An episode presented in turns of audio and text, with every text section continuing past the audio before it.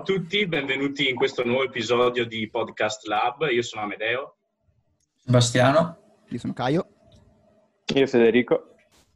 Oggi con noi in questo nuovo episodio abbiamo Manuel De Vecchi, ex atleta di BMX, atleta olimpico. Ciao Manuel. Ciao a tutti, ciao. Come stai? Ciao. Bene, bene, molto bene. Indipendentemente dal fatto che siamo tutti chiusi in casa, eccetera, devo dire che insomma stiamo bene di salute, quindi questa è la cosa più importante. Dopo il resto passerà, passerà anche questo brutto momento. Speriamo, dai, più in fretta possibile. Senti, ehm, cosa dici tanto se cominci raccontando un po' chi sei, così per farti conoscere anche chi magari non dovesse conoscerti, eh, chi sei, cosa fai, da, da dove vieni, insomma. Sì, certo. Allora, Manuel De Vecchi, ho 40 anni quest'anno, e ho iniziato BMX quando ne avevo 7, quindi nessuno di voi era già nato, parliamo del'87. Era saltata la linea. E, e, mh, ho partecipato a due Olimpiadi, sono l'unico italiano che è riuscito ad andare alle Olimpiadi, purtroppo senza medaglie, ma non è un grande rammarico perché mi ritengo molto fortunato, è stata una bellissima esperienza che dopo vi racconterò. Esatto. Ho vinto 31 titoli italiani, e appassionato di BMX, sì, certo, è stata la mia vita fino a qualche anno fa e, e adesso rientro nel mondo BMX come papà e quindi avrò altre emozioni con, con il piccolo che Certo. ha iniziato l'anno scorso. Quest'anno doveva fare qualche gara, ma al momento siamo Da, da esterno, quindi. siamo- da esterno, sì, sì, Esatto. sì, da esterno. La vedi dalla, dalla Eh. parte degli- proprio degli spettatori. Con molta fatica a restare esterno perché ovviamente eh, vedo gli errori, vedo tutto, vorrei correggerlo, eh, però non sono io l'istruttore, di non dire niente, anche se a volte faccio fatica, faccio molta Eh. fatica. È vero, me ne accorgo. Senti, eh, appunto, come con ogni ospite, noi scegliamo un argomento da trattare. Appunto, con te volevamo parlare delle Olimpiadi, volevamo parlare un po' delle Olimpiadi 2008, quindi di Pechino, e del 2012 di Londra. E volevo cominciare chiedendoti quando intanto hai saputo eh, che il BMX sarebbe entrato a far parte delle Olimpiadi, che anno era, e eh, da lì in poi com'è stata la tua preparazione verso le Olimpiadi e anche se come cambiato, se è cambiato il tuo approccio alla BMX, cioè eh, magari prima la vivevi in un modo, nel momento in cui hai saputo che c'era questa possibilità e quindi la, la BMX avrebbe acquisito molto più notorietà, se anche il tuo approccio verso questo sport è cambiato. Quindi un po' diciamo la storia da pre-Olimpiade a Olimpiade. Se vuoi cominciare come, come Sì. preferisci. Allora, innanzitutto vi faccio i complimenti per eh, la trasmissione perché mi piace molto, ho visto la prima puntata, l'ho seguita e Grazie. Visto- Grazie. Fatto. Vorrei introdurmi su quella, nel senso che io ho iniziato nell'87. Nell'87 la BMX qui a Verona era molto diversa rispetto a quella che c'è adesso e per dire le mie prime gare, ciao, c'è il bimbo, le mie prime gare eh, non erano in una pista di BMX, erano dei fettucciati su un, uh, un- un percorso in erba Mhm. veramente dei fettucciati sull'erba dove si partiva pronti via e si arrivava. Quindi non c'erano salti, non c'erano curve paraboliche, non c'era niente, c'era solo un fettucciato questi bambini che si divertivano con le BMX. Parliamo di anni nei quali era appena uscito ET, quindi la Ah, BMX ok, molto molto in voga. Io sono arrivato quasi tardi, nel senso che l'87 era uno degli anni finali della BMX eh, Clou in Italia perché era nata la mountain bike. Arrivata la mountain bike, purtroppo tutti quelli che erano nella BMX se ne sono andati perché? Per motivi economici, Mhm. semplici. Nel senso che mentre la BMX eh, si viveva di passione, come è adesso comunque, la mountain bike, per fare un esempio, Buzz De Bever, lui correva in BMX, è passato alla mountain bike, ha firmato un contratto di mm, un milione di euro per due anni in mountain bike. C'è anche un atleta olandese, mi sembra Og- O- Jeffrey Ogland, mi pare che fa su pista adesso, no? Sì. Ah, può essere. E ti dico, conosco Bas de Bever perché dopo è stato eh, leader nazionale olandese fino a l'anno scorso e ha vissuto di rendita, diciamo, con questo con gli anni che ha fatto in mountain bike. E quindi tutti se ne sono andati dalla BMX per lasciare la mountain bike. In Italia, quando ho iniziato io, ad ogni gara, quindi anche le gare più semplici, più piccole, c'erano 700-800 persone. Mm. Quindi era molto, molto più grande il movimento rispetto adesso. Dopo c'è stato il calo in- incredibile dal 93 in poi, perché lì c'è stato un calo veramente impressionante di BMX, e dopo ci siamo ripresi grazie alle Olimpiadi. Le Olimpiadi è stato un, un grande aiuto a riprendere appunto la BMX, sia per quanto riguarda i numeri, perché comunque BMX è, è, è diventato un po' nazionale, nel senso che nei, nei telegiornali, nei giornali, la, la, Gazzetta dello Sport ha cominciato a, a, a, fare le due parole, ovviamente solo durante le Olimpiadi, come per tutti gli sport minori, poi finite le Olimpiadi finiscono di parlarne. Eh, a meno che tu non vinca medaglie, allora in quel caso lì viene un po' più ricordato. Io purtroppo la medaglia non l'ho vinta, quindi è andato un po' in dimenticatoio. Fino alle Olimpiadi successive. Quindi ogni quattro anni si parla un po' di BMX a livello nazionale. Ritorna, dai. Ritorna, dai, sì. E io sono stato uno dei pochi eh, italiani, anche a livello mondiale non sono tanti che hanno, poss- che hanno potuto diciamo, vivere questo cambiamento radicale diciamo, dalla BMX che era precedente nel quale mi ricordo si correva con gli eco, che erano dei caschettini aperti, senza nessuna protezione, senza neanche la, men- la mentoniera, ad adesso che si corre con caschi integrali, però si discute sul fatto che siano effettivamente validi, nel senso che non sono caschi omologati per la moto, e quindi le velocità che ormai ci sono in BMX potrebbero essere sufficienti dei caschi, i caschi che, che, utilizziamo. Sono tanto leggeri e effettivamente le botte che prendiamo... Ne so eh, bene qualcosa. Sì. sì. E se posso dire la mia, è fondamentale un buon casco. Dopo qualsiasi casco, eh, però io mi ricordo, ho corso, non voglio far nomi perché non mi va, ma alcuni caschi che ho utilizzato... Eh, ho perso, la, ho perso conoscenza un paio di volte per un paio di cadute con i Troy lì sono caduto altre volte in questa maniera e io non ho mai perso. No, no, ci sta a investire anche sulla sicurezza eh, soprattutto con queste cose. Su quella, eh. Sì, molti caschi hanno il, hanno il, nome, ma secondo me investano tantissimo per sicurezza. Eh, costano meno, ma se costano meno c'è, c'è, c'è, un motivo, a parer mio.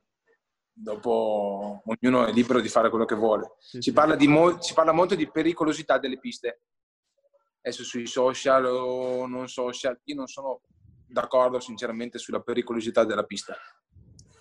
Eh, sono piste molto veloci, sì, ma non sono più pericolose di quelle una volta, anzi penso che sulla sicurezza si sia lavorato molto e le piste adesso sono molto più eh, perfette.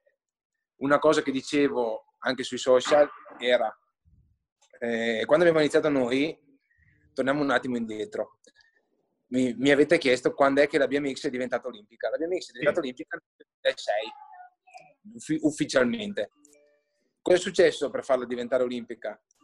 Eh, Lindstrom, che era il responsabile del supercross eh, mondiale, okay, eh, parlando con eh, il CONI, parlando ovviamente con il Comitato Olimpico, l'unico modo per far diventare il BMX olimpico era quello di renderlo più spettacolare più spettacolare a livello non visivo degli spettatori che si siedono a guardarla, ma a livello visivo della gente a casa, quindi mm-hmm. dal punto di vista mediatico, televisivo. L'unico modo per renderla spettacolare era trasformare i 40 km orari, 42, 43, con salti da 7-8 metri, in 60-65 km orari con salti da 14-15 metri. Questo a livello visivo anche in tv rendeva lo sport più spettacolare. La BMX infatti era molto bella dal vivo, ma in tv rendeva molto poco, sinceramente. La BMX, eh, parliamo dell'old school, la vecchia BMX con le partenze basse e i salti normali. E cosa hanno pensato? Hanno pensato per renderla più veloce, gli atleti non possono da soli arrivare a 65 km/h, facciamo una partenza alta. 8 metri. La prova era stata fatta a Egon, mm-hmm eh, prova un po' fallimentare perché hanno fatto una partenza abbastanza alta, però ripidissima. E infatti penso che l'inclinazione fosse il doppio di quella attuale. Quindi era L'obli- praticamente lo- un angolo quando arrivavi. L'Oblivion. Sì, era un muretto che andava giù dritto. Io, tra l'altro, quella gara non l'ho fatta perché ero infortunato, ma l'ho vista da fuori. Insomma. Però era già l'idea di come sarebbe stato il BMX futuro. E dopo avevano fatto, prima di quella, avevano fatto una gara a Woodward con dei salti enormi ed era piaciuta molto. E da lì era nata l'idea di fare questo supercross con una partenza, la prima partenza, che poi è quella rivisitata che c'è adesso, insomma, la partenza olimpica, eh, era a, a Ciula Vista. Mm. A Ciula Vista c'era questa... No, a Ciula Vista, mi sbaglio. Eh, a, a- a- a San Cos'è, scusate. Sì. A San Cos'è nel 2006 c'è stata la prima partenza olimpica. Partenza olimpica, Lindstrom lì ha spiegato qual era il futuro della BMX, lì c'è stata una discussione molto lunga tra noi atleti, eh, con, eh, con la BMX appunto mondiale, per discutere se questa partenza andasse bene o meno. Era ovvio che prima tutti- tutta la palestra fatta, tutti gli sforzi erano per partenze a volte piane, tipo Bussolengo era una partenza alta, penso un metro, un metro e cinquanta forse, quindi tutto ciò che si faceva per vincere le gare era partenza in piano, se non partenza in salita, perché era quasi Era una partenza. lì, sì. Sì, sì. Arrivati a questa partenza qua, detto tutti gli sforzi fatti non servono a niente. Qui uno che non ha forza, non ha eh, la partenza, è, può competere con l'altro perché comunque parti in discesa, parti che la bici prende velocità da sola anche senza pedalare. Però era obbligatorio, nel senso è stata una scelta dovuta. Quindi o così facciamo le Olimpiadi, se non è così non facciamo le Olimpiadi. Quindi gli atleti, diciamo, l'hanno provata, l'abbiamo provata, l'abbiamo testata e alla fine ci è piaciuta, comunque era divertente. Era abbastanza paurosa all'inizio perché adesso comunque gli atleti attuali, quindi Federico e gli altri atleti junior elite, è quasi una normalità vedere questa partenza. sono abituati, cioè sono cresciuti Sì, vedendo piste. Io ho mio figlio che ha 5-6 anni, però già da quando ha 5 anni la partenza a Verona c'è, va giù dalla partenza del Supercross, ovviamente frenando, non salta il primo, ci passa di fianco, però è una partenza che Vive prende l'esp- da adesso. esatto, confidenza. Conosce, nel senso la partenza che ormai è, è una normalità. Per noi ai tempi la partenza da Supercross c'era solo alle gare, nessuno si allenava sulla partenza da Supercross, c'era solo alle- quindi tu arrivavi là e il tuo allenamento erano i mezz'ora, un'ora prima della gara. Questo poi non erano anche che le smontavano e la spostavano. Ah, quella di Frejus, per esempio, mi ricordavo. La partenza era, era quella, nel senso loro la trasportavano insieme al cazzo, trasportavano la partenza, era in legno, Sì, sì. eh, montavano e rimontavano. Prima partenza di, che dicevo prima di San José era un po' diversa, nel senso che non finiva per terra, ma finiva già con la rampa. Quindi questa è la partenza, andava giù e finiva già con la rampa. È vero, c'è, c'è nel documentario anche. Cappa pista 8-9 metri dopo la partenza praticamente. Quello ha dato un po' fastidio perché ovviamente succede a volte che ti tocchi in partenza o che perdi il pedale, qualcosa può sempre succedere. E quindi era molto molto pericolosa una partenza che finiva, perché lì era proprio una rampa, basta, finiva nel nulla e, e iniziava la pista dopo. Per quella è stata sostituita con la partenza attuale, insomma, che se succede qualcosa ti si rompe la catena, si sgancia il pedale, ti tocchi con un altro, eh, hai modo di salvarti prima del primo salto. Là, il primo salto era inglobato nella partenza, quindi non si poteva. Insomma. Da lì è nata insomma, questa qualificazione olimpica, insomma, nel senso che è stato uffi- ufficializzato che la BMX diventava olimpica e da lì in poi la federazione, ovviamente ricevendo i soldi del CONI, ha cominciato a investire nella nazionale italiana. Prima c'era la nazionale italiana, il budget era molto molto molto inferiore perché si andava comunque alle gare all'estero, però non, era, non si potevano fare tutte le gare. Venivano centillena, scelte, diciamo, le gare che si potevano fare da quelle che non si potevano, tipo anche gli europei. Mi ricordo che la gara in Lettonia era fuori dal budget perché era distante, facevamo Francia, facevamo le gare quelle più vicine dove si spendeva meno. Dopo ovviamente diventando sport olimpico il budget è diventato il budget come quello di tutte le altre nazioni. Eh, noi avevamo il budget identico all'Olanda, mi ricordo, e quindi potevamo andare a tutte le gare. Cosa è successo? Mancava il CT, mancava il CT e quindi cosa hanno deciso? Hanno detto bene, eh, guardiamo le nazioni più forti, chi sono? La Francia era ai tempi la nazione più forte, prendiamo un CT dalla Francia e hanno scelto Ludovic Laurent. Ludovic Laurent perché? Perché faceva degli stage eh, a Montelimar dove viveva durante il periodo eh, pasquale e gli atleti di Verona o comunque gli atleti di Como, atleti italiani andavano ai suoi stage e si trovavano bene, lui era il vice, il vice CT eh, della nazionale francese e diciamo l'abbiamo comprato. Siamo andati da lui e l'Italia aveva un CT francese. Per noi atleti era un sogno, nel senso che per noi che eravamo abituati ad allenarci, ora io ero tra quelli fortunati, nel senso che avevo una squadra eccezionale che era il Ciclomania Racing, che mi ha sempre aiutato da quando avevo 19 anni, 18 a dire delle verità, da quando avevo 18 anni mi ha sempre allenato, aveva fatto una squadra eh, Gianni Bonini dalla sua esperienza con la mountain bike, nel quale appunto c'erano i tir, c'erano altri budget. Aveva fatto una squadra di BMX eh, con il Jaguar, con le fiamme, una cosa proprio di marketing molto molto molto e quindi io ho sempre vissuto un po' una squadra professionistica, se vogliamo chiamarla così eh, grazie a Bonini e grazie a Ciclomania. Eh, squadra che poi è stata trasferita, non chiamata Ciclomania, ma Team 3, ed eravamo io, Gaule, Bonizzato, poi si è inserito Cristofoli, e facciamo le gare in Italia e all'estero. Poi quando è arrivata la nazionale... Quindi, appunto, fino a prima di, di, Ludovic, cioè prima di Ludovic la nazionale com'è che si, si arrangiava? Cioè, com'è che si muoveva, no. si gestiva le gare? Ma in realtà è un po' come adesso, nel senso ogni atleta aveva la sua squadra, ogni atleta aveva il suo preparatore, io avevo il mio preparatore ah, okay. Mhm. della squadra, eh, che saluto Piano Scolari, e, e, però alla fine il GT chi era? Era quello che ti portava alle gare all'estero. Okay.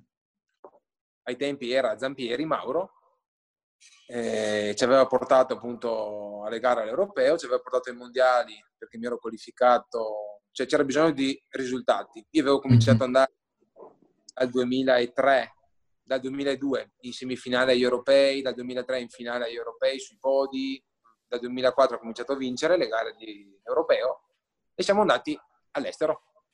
Eh, il budget dell'Italia era aumentato grazie a questi risultati, siamo cominciati ad andare all'estero a fare il mondiale in Australia, gli europei li facevamo già, però il mondiale fuori dall'Europa non li facevamo, insomma. E quindi dal, grazie a questi risultati nel 2003 poi siamo andati in Australia e, e la nazionale si era un po' evoluta.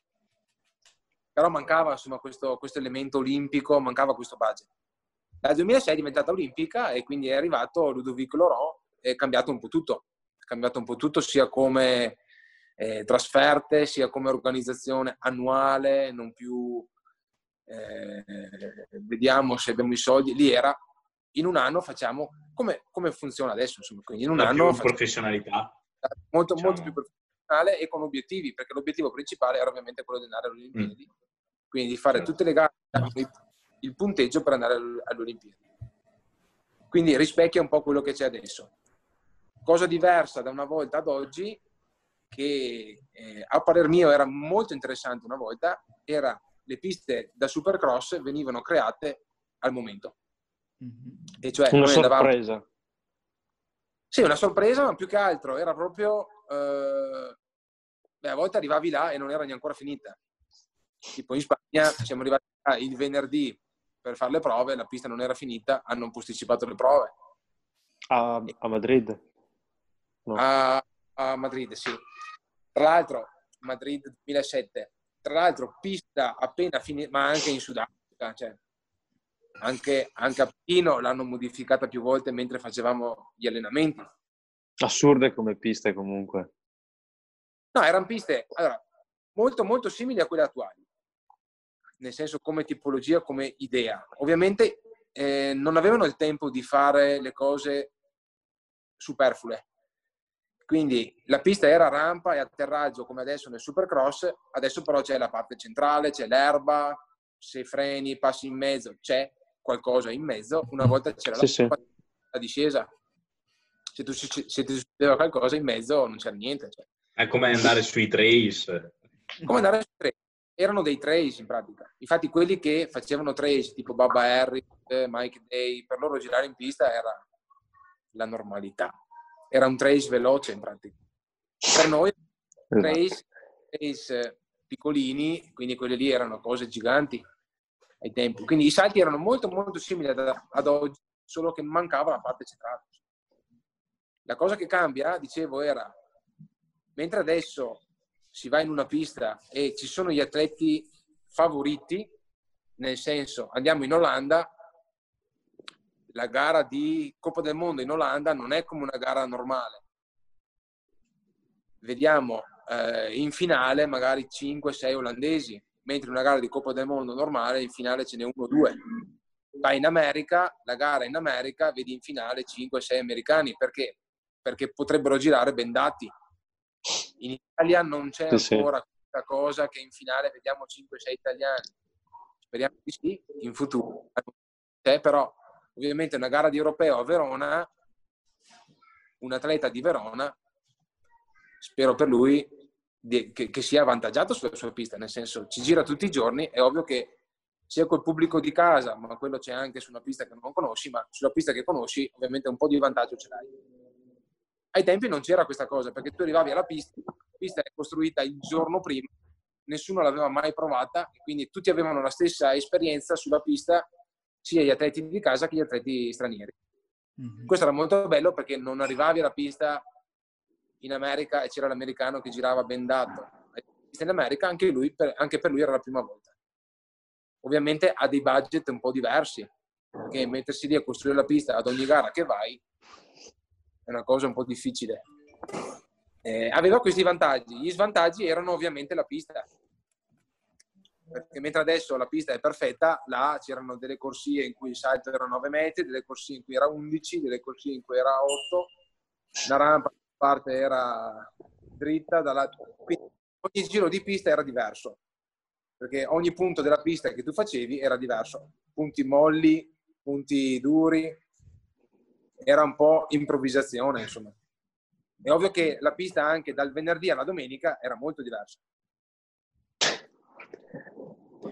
Ma, ma invece Però, tipo... eh, era una cosa bella per lo spettacolo perché tutti avevano le stesse difficoltà allo stesso livello, insomma. Vedevi anche chi effettivamente tecnicamente era più bravo, Mhm. perché c'era Bob Harris che lui arrivava, si metteva il casco e faceva subito tutta la pista, tutto il giro, come se ci avesse girato tutta la vita.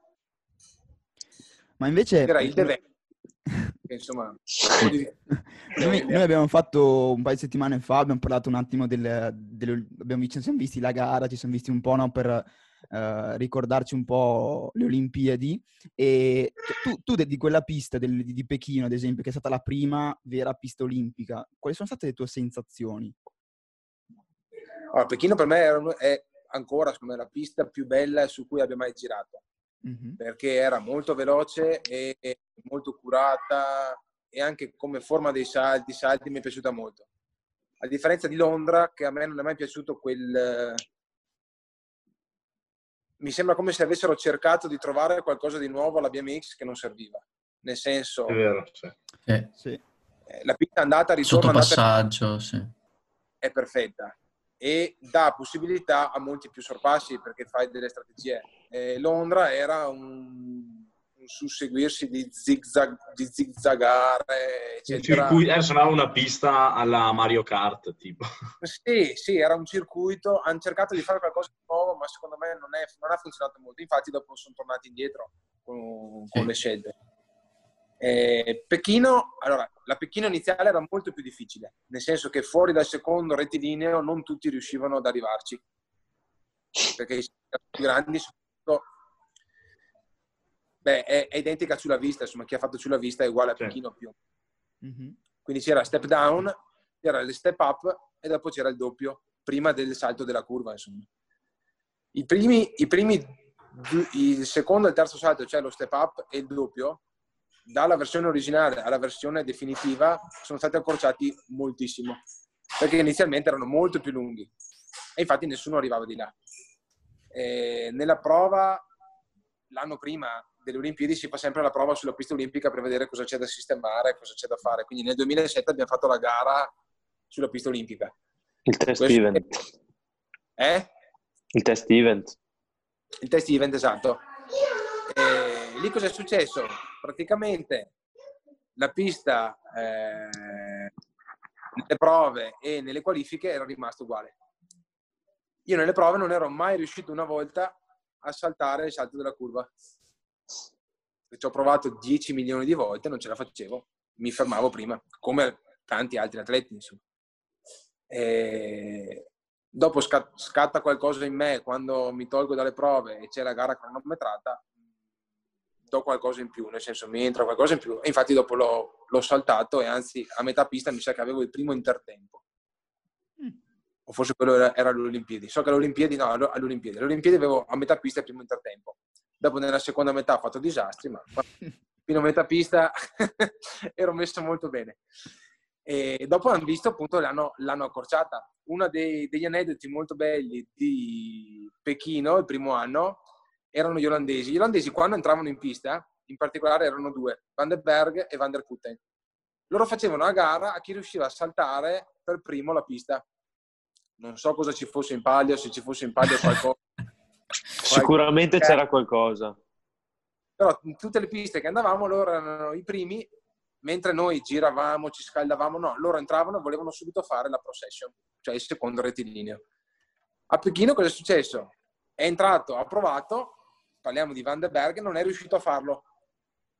Allora cosa fa? Non ha, non ha neanche riposato, è tornato indietro per farlo di nuovo. E siccome ha frenato la prima volta, ha frenato la seconda, è andato dal meccanico e gli ha detto smontami il freno che non devo più frenare. Madonna. Fatto, è fatto smontare il freno e la terza volta l'ha fatta. Per farvi ah, capire che c'è gente che non è del tutto normale.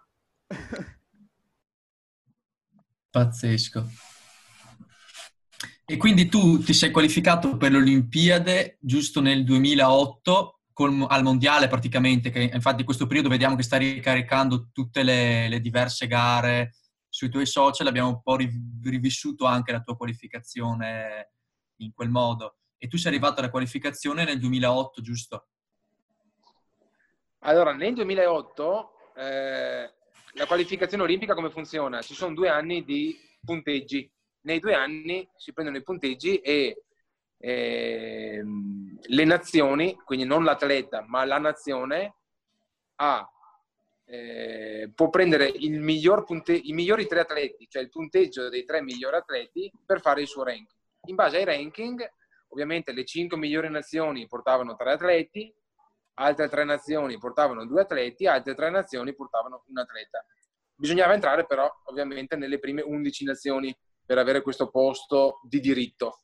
Mm-hmm. Eh, L'Italia a prendere punti importanti, punti importanti purtroppo ero solo io, e era impensabile che entrassimo nelle 11 nazioni. Questo l'abbiamo capito praticamente quasi subito. Quindi l'obiettivo nostro era, ok, fuori dalle 11 nazioni restano beh, due atleti, vengono scelti, uno come Jolly, uno è della nazione ospitante, la Cina. Mm-hmm. Gli altri sei atleti vengono scelti vengono scelti. Gli altri sei atleti sono i primi sei atleti, i migliori sei atleti del mondiale del, del 2008. Quindi okay. l'unica speranza mia era, bene, mi alleno due anni, ma l'unico obiettivo che ho è far bene ai mondiali del 2008. Con il mio preparatore, infatti, negli anni precedenti ci allenavamo per fare tutte le gare, sempre in forma, e nel 2008 abbiamo deciso una strategia diversa. Abbiamo detto, bene, facciamo tutte le gare come allenamento, ma l'unica gara, una sola, che mi interessa a me è il mondiale. Quindi prepariamo la stagione, tutto lo stato di forma, eccetera, per arrivare in, in forma vista. in vista certo. del 2008 alla gara di, di Taiwan. Ed è andata bene, nel senso che io a Taiwan ero siamo accordati bene, abbiamo calcolato tutto bene. L'anno non è andato benissimo, perché l'anno 2008 mi ricordo che ovviamente non ero in perfetta forma tutto l'anno, ero un po' diverso dagli anni precedenti. Un... Le gambe non giravano, ero un po' più stanco. E Damiano mi ha sempre detto, ma fidati, non è adesso che devi guardare, lo stato di forma arriverà, ci stiamo preparando. Ovviamente la fiducia era andata un po'... Avevo piena fiducia in lui, però ovviamente ti dà un po' fastidio quando sì. senti che qualcosa non va.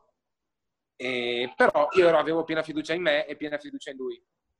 A differenza de, dell'Italia che è un po' eh, i nostri, il CT e gli altri, avevo visto una mancanza un po' di fiducia in me, purtroppo in quell'anno lì. Come per dire, vabbè, alle Olimpiadi nel 2008 non ci andiamo, ci andremo nel 2012. Ma questa mhm. cosa ha dato un po' fastidio, ho detto no, io alle Olimpiadi del 2008 ci vado, anche perché avevo 28 anni, ho detto 2012, sì no che corro ancora, cioè, ero già tra i vecchi nel 2008. Purtroppo le Olimpiadi sono arrivate quando io ero già vecchiotto e quindi ho detto è l'unica speranza che ho è andarci nel 2008. Certo. Devo per forza andarci. Ed è andato tutto alla perfezione, quindi quando siamo andati a, a Taiwan le gambe ci giravano perfette, era tutto perfetto e stavo bene. Ho fatto una bella gara, una gran bella gara che l'ho pubblicata poco tempo fa. E eh, sempre, partendo, sempre partendo dalla corsia esterna, perché a me piaceva la corsia esterna perché uno dei punti di forza miei erano il primo, erano il primo rettilineo, quindi non uscivo fortissimo dal cancello ed essere in mezzo comprometteva a volte le gare perché se mi chiudevano dopo un metro non riuscivo ad, es- ad esplodere dopo. Nella 8 avevi parte... strada più libera. Partendo esterno, sì, avevo più strada più libera. Ovviamente se parti in 8 ma non acceleri più degli altri, resti ottavo dalla corsia 8.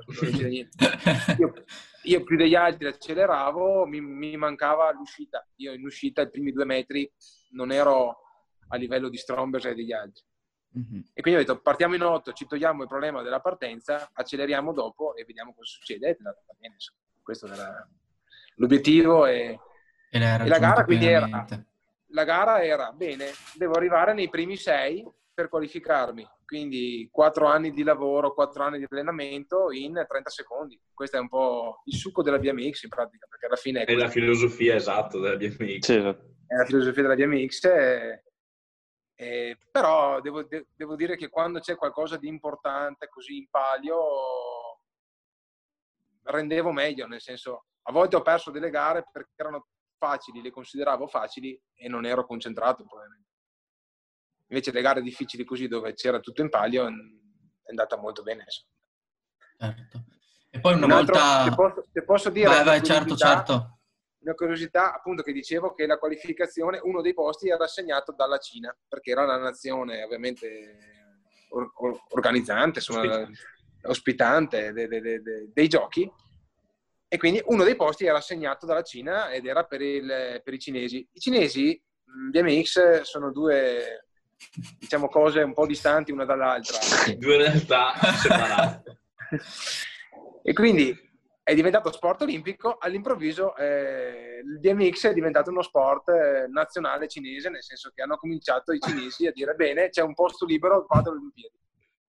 Nel 2007 sono arrivati in una pista, ovviamente da supercross, con partenza olimpica, la fortuna era che il primo salto non era quello di sulla vista, ma era un salto molto più semplice e tondo, quindi si poteva anche copiare. Sono arrivati questi ragazzi che andavano in BMX, penso, da, non lo so, sei mesi, forse, forse un anno, esagerando.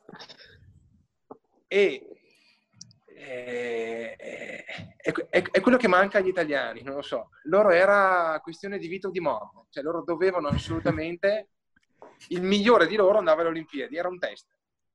Erano in eh, 7-8, non lo so, e si lanciavano. E quindi si lanciavano giù dalla partenza urlando, ma un po' come i kamikaze di una volta con l'aereo, cioè mancava solo l'urlo kamikaze, ma era la stessa cosa. Venivano giù dalla partenza urlando e vedevi questa gente che si lanciava, ma, ma si lanciava, cioè, non erano, non erano capaci proprio di andare in BMX. Non erano non bravi, erano proprio non capaci di andare in BMX, ma si lanciavano per riuscire ad avere quel posto. Dopo alla fine la Cina, ovviamente, per orgoglio personale ha deciso di non far partecipare nessun atleta e ha dato il posto a, a Sanpei, che non era cinese, ma insomma era sempre dell'Asia e quindi ha regalato questo posto a, a Masahiro. Ma però era... ho perso un anno di vita io a guardarli comunque dagli spalti e, e, e, vederli scendere. Ha fatto dei numeri incredibili, numeri incredibili. Volevo chiederti, visto che è un po' l'Olimpiade alla fine per ogni atleta di qualsiasi disciplina, è un po' il sogno, cioè nel senso è l'obiettivo di una vita. Volevo chiederti, che è un po' una curiosità che avevamo tutti in realtà, come hai vissuto tu proprio la giornata di gara? Cioè la mattina delle Olimpiadi, come è stata per te? Le sensazioni che avevi andando in pista, l'atmosfera com'era? Com'è stato un po' praticamente il giorno giorno chiave del, della, della, tua Olimpiade. Anche l'idea del, di essere realmente in gara all'Olimpiade. Allora, l'Olimpiade... Allora, intanto Pechino e Londra sono due Olimpiadi completamente diverse e le ho vissute anche completamente diverse. Perché? Perché Pechino in realtà noi non eravamo nel villaggio olimpico perché eh, allora mentre Londra hanno fatto un, un villaggio olimpico con tutti gli sport, quasi tutti insomma, al, al suo interno. Mm-hmm. Pechino invece ha fatto tutti gli sport in giro per la città. Quindi diciamo, se non so, l'atletica è in pieno centro a Pechino, la pista di BMX era a due ore di distanza dalla pista di atletica. Era sempre a Pechino, però sembrava come se fosse in un'altra città. Era come andare, diciamo, da... Da Verona a Milano o tipo Vigevano. Da Verona, da Verona a, a Besnate. Era una cosa del genere. Comodo. Eh sì, comodissimo. E quindi in effetti poi, eh, allora, tante, t- tante nazioni hanno deciso di stare all'interno del villaggio olimpico.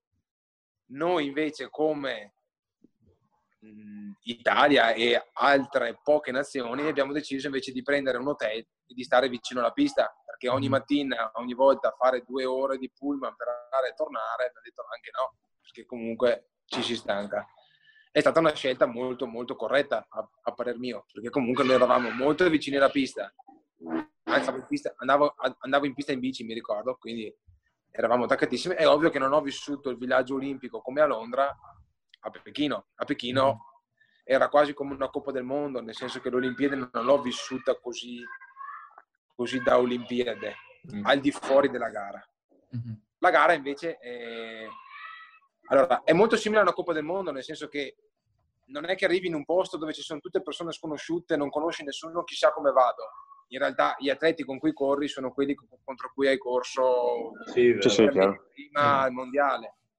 È ovvio che in palio c'è qualcosa di molto molto più grande e il livello è molto molto più alto, perché mentre ai mondiali o alle gare di Coppa del Mondo si corre in 150 eh, persone, quindi il primo turno comunque è un po' più facile e qua si è in 32, quindi si parte già da, dai quarti, quindi già, già, da subito ci sono i migliori piloti al mondo con cui corri. Non ci sono, o, o almeno gli, gli scarti, è bruttissimo il termine, insomma, diciamo, le, i jolly, gli scarti sono, sono, sono pochissimi.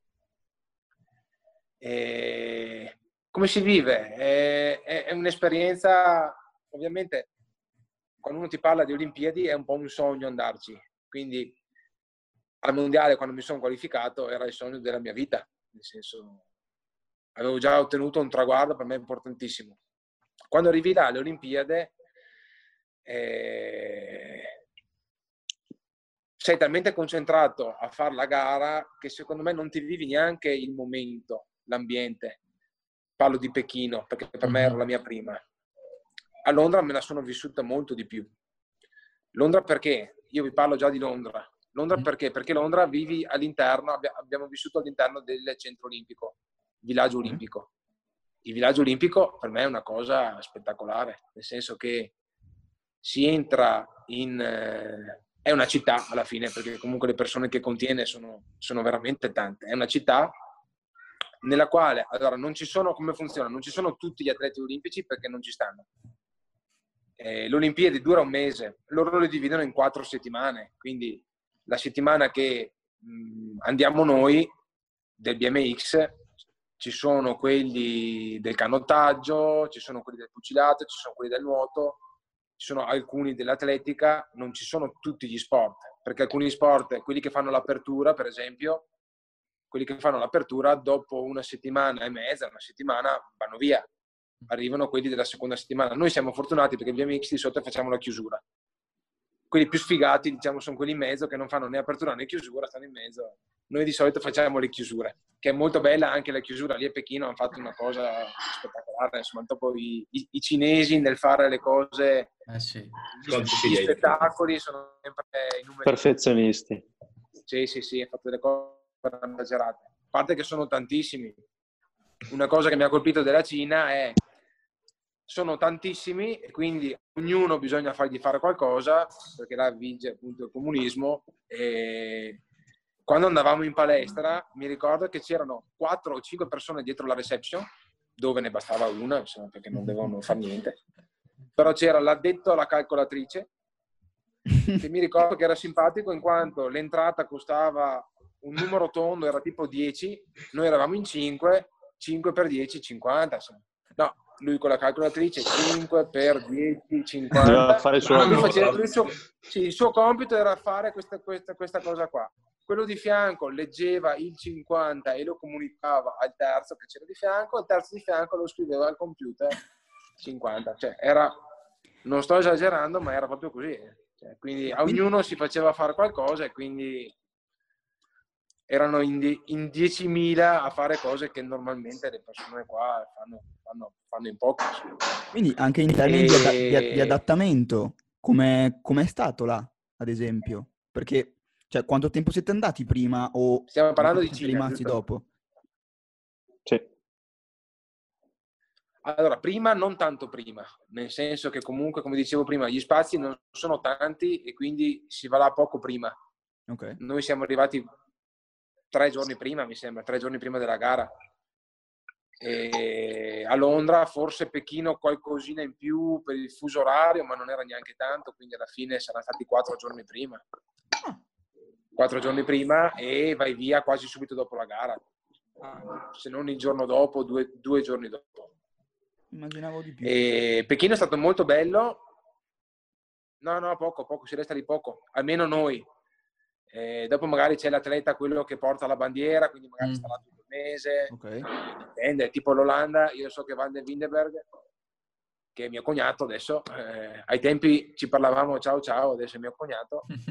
eh, lui è arrivato all'apertura, ha fatto fino alla chiusura, quindi è stato là un mese. Quindi dipende un po' da nazione a nazione Ok. come il Pechino, una cosa molto molto strana, particolare, direi quasi spaventosa a parer mio, è il controllo che hanno avuto del meteo. Nel senso, Pechino cosa hanno fatto? Loro hanno visto che c'era lo smog, ok? L'anno prima, infatti, quando siamo andati, il cielo grigio, non si è mai visto il sole una volta, il cielo era una, una nube di fumo, sembrava la nebbia qua. eh, La nebbia, diciamo, nei periodi brutti, no, però diciamo quando non vedi il cielo perché c'è foschia. E c'era questa foschia sempre. L'anno dopo le Olimpiadi siamo arrivati e c'era un sole bellissimo. Allora abbiamo chiesto, ho detto, ma non c'è più la foschia. No, cosa hanno fatto loro? Praticamente hanno chiuso tutte le fabbriche e questa è, il primo- è la prima cosa che hanno fatto. E cioè loro per il mese delle Olimpiadi tutte le fabbriche erano chiuse. Quindi Pechino chiusa per, per, le- per poi il Covid di adesso praticamente. Hanno chiuso un mese le fabbriche. Quarantena. E cosa hanno fatto? Hanno mandato... Quindi avevano già delle aerei- esperienza, diciamo, per il Covid loro. Sì, loro praticamente cosa hanno fatto? Hanno mandato degli aerei, ok? Perché hanno detto, bene, non è sufficiente chiudere le fabbriche, facciamo piovere un mese. Loro il mese prima delle Olimpiadi hanno fatto piovere, tutto il mese, ok? Danze strane, immagino, per far più. No, no, no, hanno dato proprio degli aerei con delle scie dietro, quelle chimiche, per far piovere, e hanno fatto piovere, cioè hanno fatto piovere un mese. Hanno un po' sbagliato, nel senso che la loro idea era, bene, facciamo piovere un mese, e dopo, per le Olimpiadi, è un mese di sole. Il mese di sole non c'è stato, fatalità ha piovuto quando ho corso io, però diciamo che il cielo era tutta un'altra cosa, cioè sembrava di essere adesso qua in Italia nel periodo Covid, cioè non c'era più neanche un po' di inquinamento, zero. Quindi hanno comandato il meteo. È stata una cosa affascinante e al tempo stesso un po' Impressionante. Sì, inquietante, nel senso che comandano anche il meteo.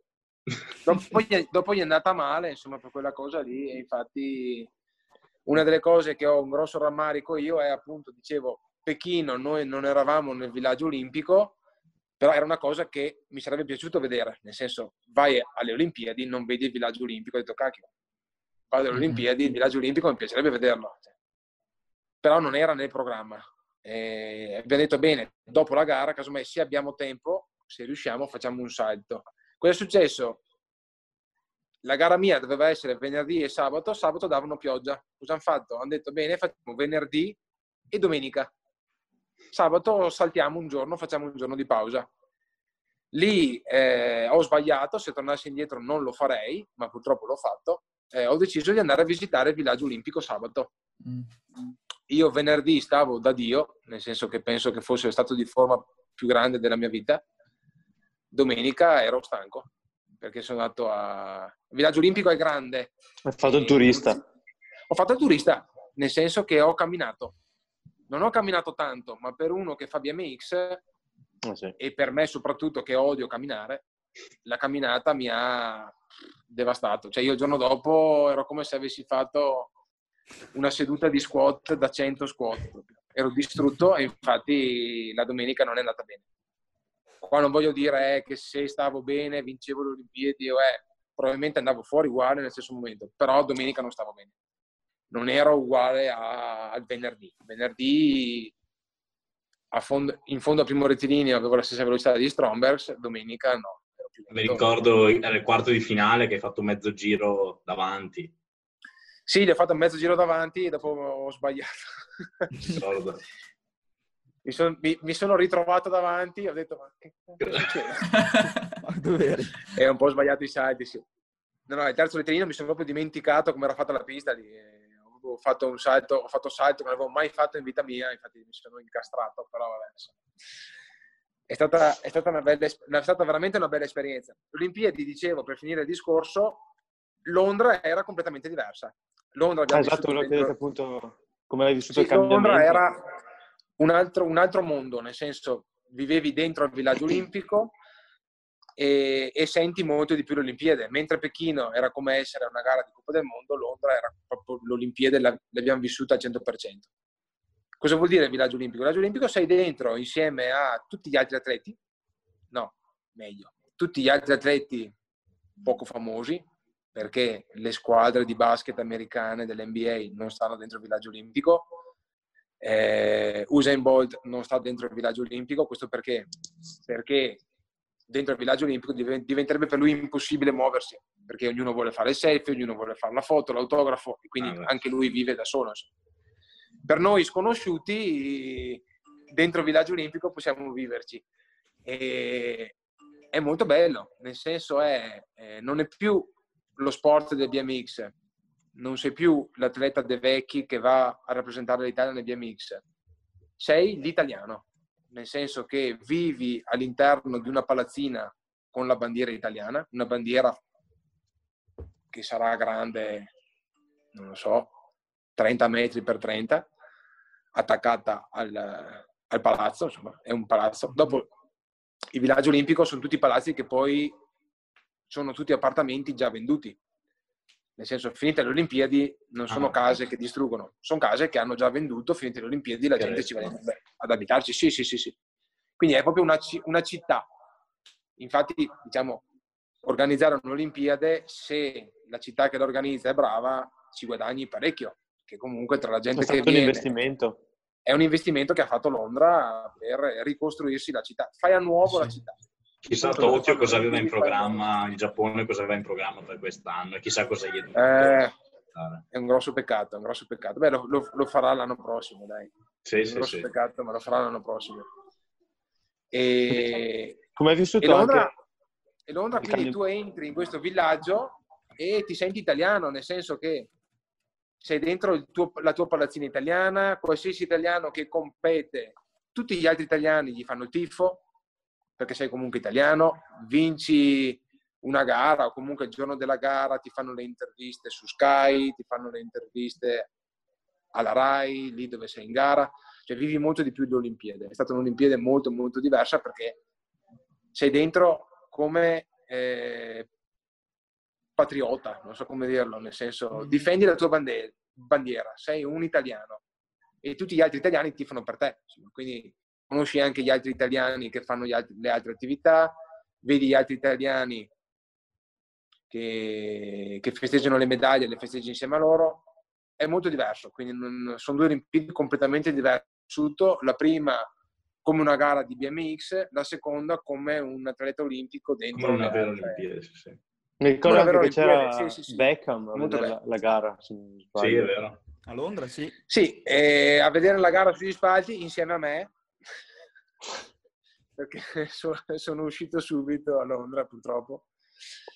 Londra, diciamo, ho fatto una preparazione molto diversa, nel senso che eh, allora, il più forte atleta ai tempi fino al 2012 era Strombers.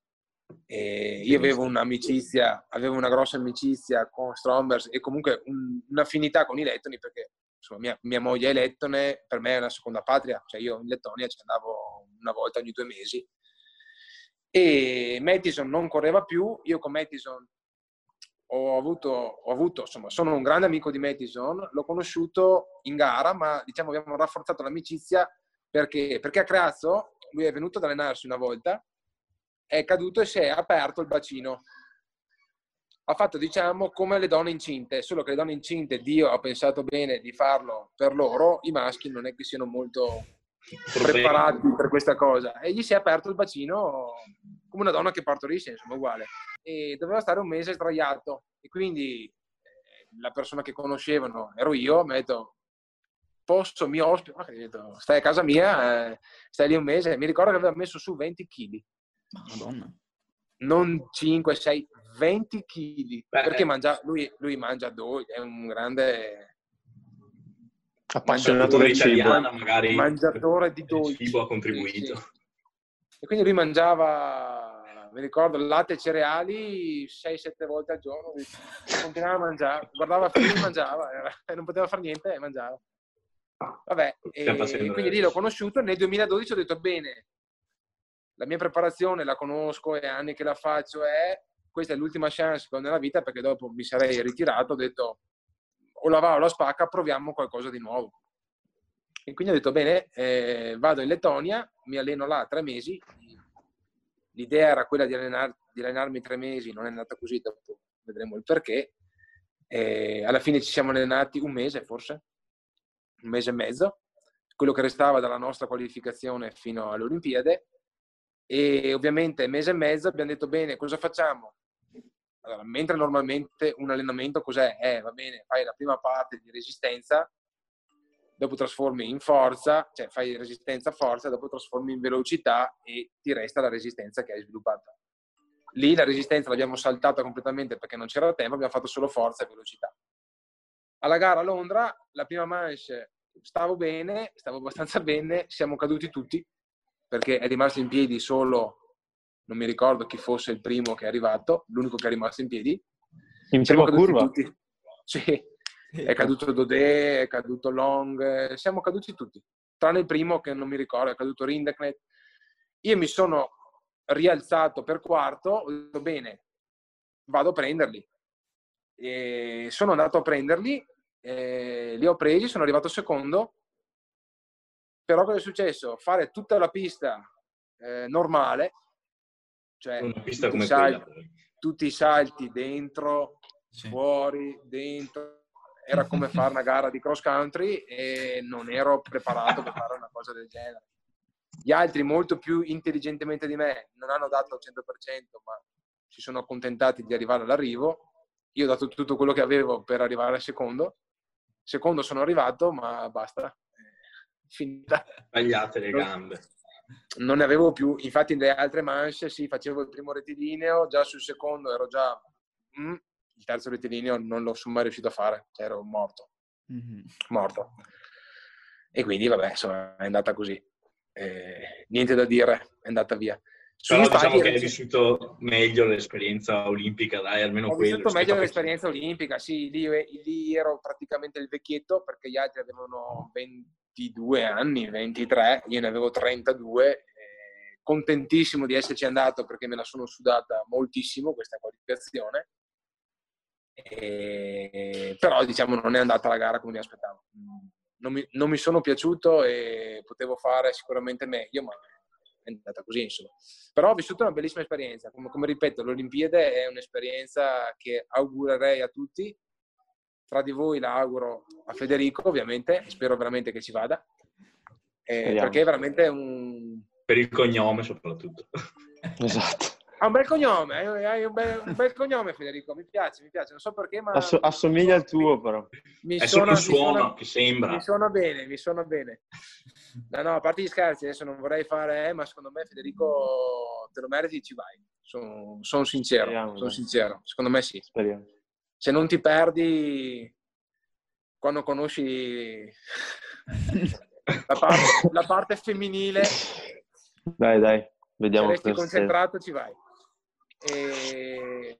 Beh, tornando a Londra, vabbè, è stata veramente bello, una bellissima esperienza e devo dire che mh, sì, si vive in quell'ambiente dove senti molto di più il patriottismo.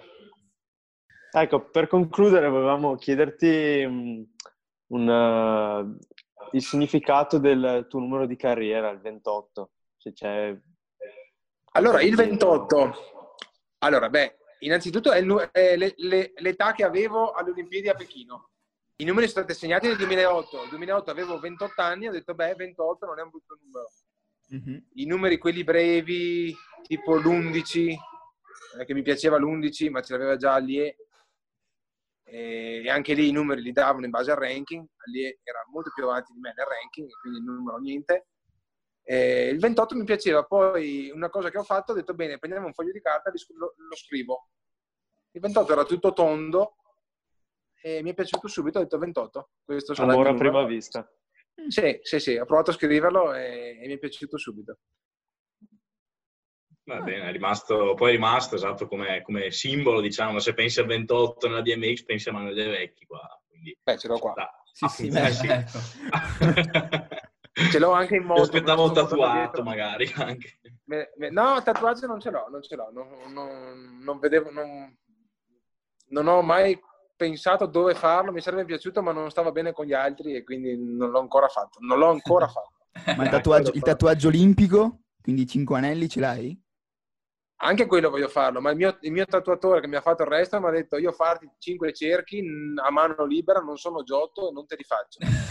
Detto, vabbè. Si fidava di se stesso. Facciamo Che dia- la stampa, quella tipo quella col ferro caldo, no? per i cerchi. Esatto. Esatto, esatto, sì, che deve essere molto piacevole. Che- Deve essere molto piacevole. Bene, bene. No, è stato, è stato molto, molto Bello, bello. bello. Fatto piacere averti qua. Bellissimo. veramente. Comunque, io mi ricordo all'epoca, era tre anni che facevo BMX nel 2008, quindi cioè, ero proprio nell'età, cioè nella, nella fascia. Cioè, io andavo a scuola, mi ricordo, a prima media, elementari, con la maglietta de- della, di- da BMX proprio sopra, quindi io l'ho vissuta proprio da, da spettatore, da tifoso più sfegatato, è stato, è stato bellissimo. Quindi anche averti qua, raccontare, rivivere que- quel periodo è stato bello, veramente. Diglielo, grazie. Diglielo che c'hai anche gli articoli ritagliati. Sì, io di là belli. ho una raccolta che facevo con mia mamma di tutti gli articoli di giornale tuoi incollati, le foto. c'ho. Mamma mia, vengo, vengo a trovarti a casa, li voglio vedere. Io ho l'adesivo che ha fatto il Gianni quando ti sei qualificato per il 2008. Aspetta, vediamo se riesco a Ah, sì. Ce l'ho incollato sul... là dietro, se si vede. Adro, adro. No. Sì, sì, sì. Ce li ho che avevo fatto incollati. con i capelli neri. No, la maglietta era con i capelli neri, forse. Aveva fatto, sì, ma era, era uscita per sbaglio, a dire la verità. Eh, Perché gli aveva detto di farla bionda, però quello che l'ha stampata ha sbagliato e dopo dove ormai ce li ho. Sai, mi ricordo invece quando siamo con- alle Olimpiadi di Londra, ci eravamo trovati tutti al Peperone a vedere la gara e, e dopo A vedere la gara? a vedere la gara. Ma dai. Che adesso Eh, la tua bici, bello, la tua bici è là o no? Tra l'altro la tua bici è Sì. presa là. una delle mie bici, perché dopo le bici olimpiche, allora, io ero ufficiale redline, quindi Redline me ne dava quante ne avevo bisogno, mi sa che me ne hanno date 4 o 5 quelle bici lì. Di cui una ce l'ha, mh, ce l'ha Schiavo che dopo l'ha, l'ha venduta, insomma, Mhm. una è lì e Beh, una ce l'hai tu? no, non ce l'ho più neanche una io. No. No, no, no. Quella ufficiale con cui ho corso eh, me l'ha comprata perché ci teneva tantissimo. Ehm, lapsus, quindi tagliate questo pezzo qua. Può essere zucchini. No, no, come si chiama? Eh, Radelli. Ah, Radelli, che tra l'altro me l'ha comprata quando Marco era piccolissimo e quindi ha detto, perché nel 2012 Marco era un, in fascia, quasi un bimbo, ha detto Eh sì. in, fut- in futuro la userà, io ho detto ma la userà, non so se la userà perché il DMX cambia. Allora, dal 2012 ad oggi è cambiato poco, secondo me. Dal 2008 sì è cambiato parecchio, dal 2012 ad 2008. oggi poco, insomma anche le bici si sono un po' abbassate ed allungate, quello sì, Sì. ma non tanto della verità, dal 2012, non tanto. Era una delle, le- la prima BMX in carbonio Eh sì, è vero. e devo dire la miglior bici che abbia avuto, secondo me, quella lì. Secondo me sì. La Redline 2012 per me era proprio una bici molto molto valida. Anch'io Se da mi dici- piccolino avevo Se mi dici la compreresti, la compreresti con i tuoi soldi pagando la cifra che costa, no. Era la miglior bici perché me l'ha re- regalata. Se dovessi comprarla, mm, Eh, va bene beh. in alluminio. Va bene in alluminio. Dipende dal budget di ognuno dopo, eh. E, beh, eh, abbiamo raccontato un sacco, cioè ne abbiamo veramente tanto anche da, Sì. Da- da- da mostrare perché hai veramente una grandissima storia e a me ha colpito e ti dico, No, molte, molte cose io non le conoscevo anche perché sono arrivato anche dopo il BMX, quindi ti ho conosciuto anche dopo e a me ha, ha molto meravigliato anche gli sforzi che hai fatto per arrivare specialmente nella prima Olimpiade. E cioè, non so, cioè, ditemi voi raga, perché veramente a me Sì, sì, è super Secondo interessante me ci come storia. siamo. Sì, sì, perfetto. Tutto, tutto benissimo. E beh, innanzitutto Amedeo ci- penso che ti ringrazio perché come primo fan Grazie, grazie a me, eh, gra- gra- grazie a lui, mi fa piacere. Mancavano i Ero anche venuto in aeroporto quando è ritornato con mia mamma. C'era mia mamma che mi tirava in giro Vi ricordo, vi ricordo. quando è ritornato da, da Pechino. Ero in aeroporto. Non eravate, non eravate in tanti, eh, mi ricordo, mi ricordo. e beh, grazie un sacco. Manuel. Grazie mille. Manuel. Grazie. Grazie. Grazie a voi, complimenti ancora e andate avanti, eh. Andate avanti Sempre. perché è bella. Vi seguo. Grazie. Grazie. Va bene. Ciao, ciao, Ciao grazie, buona giornata. Ciao. Ciao, ciao, ciao.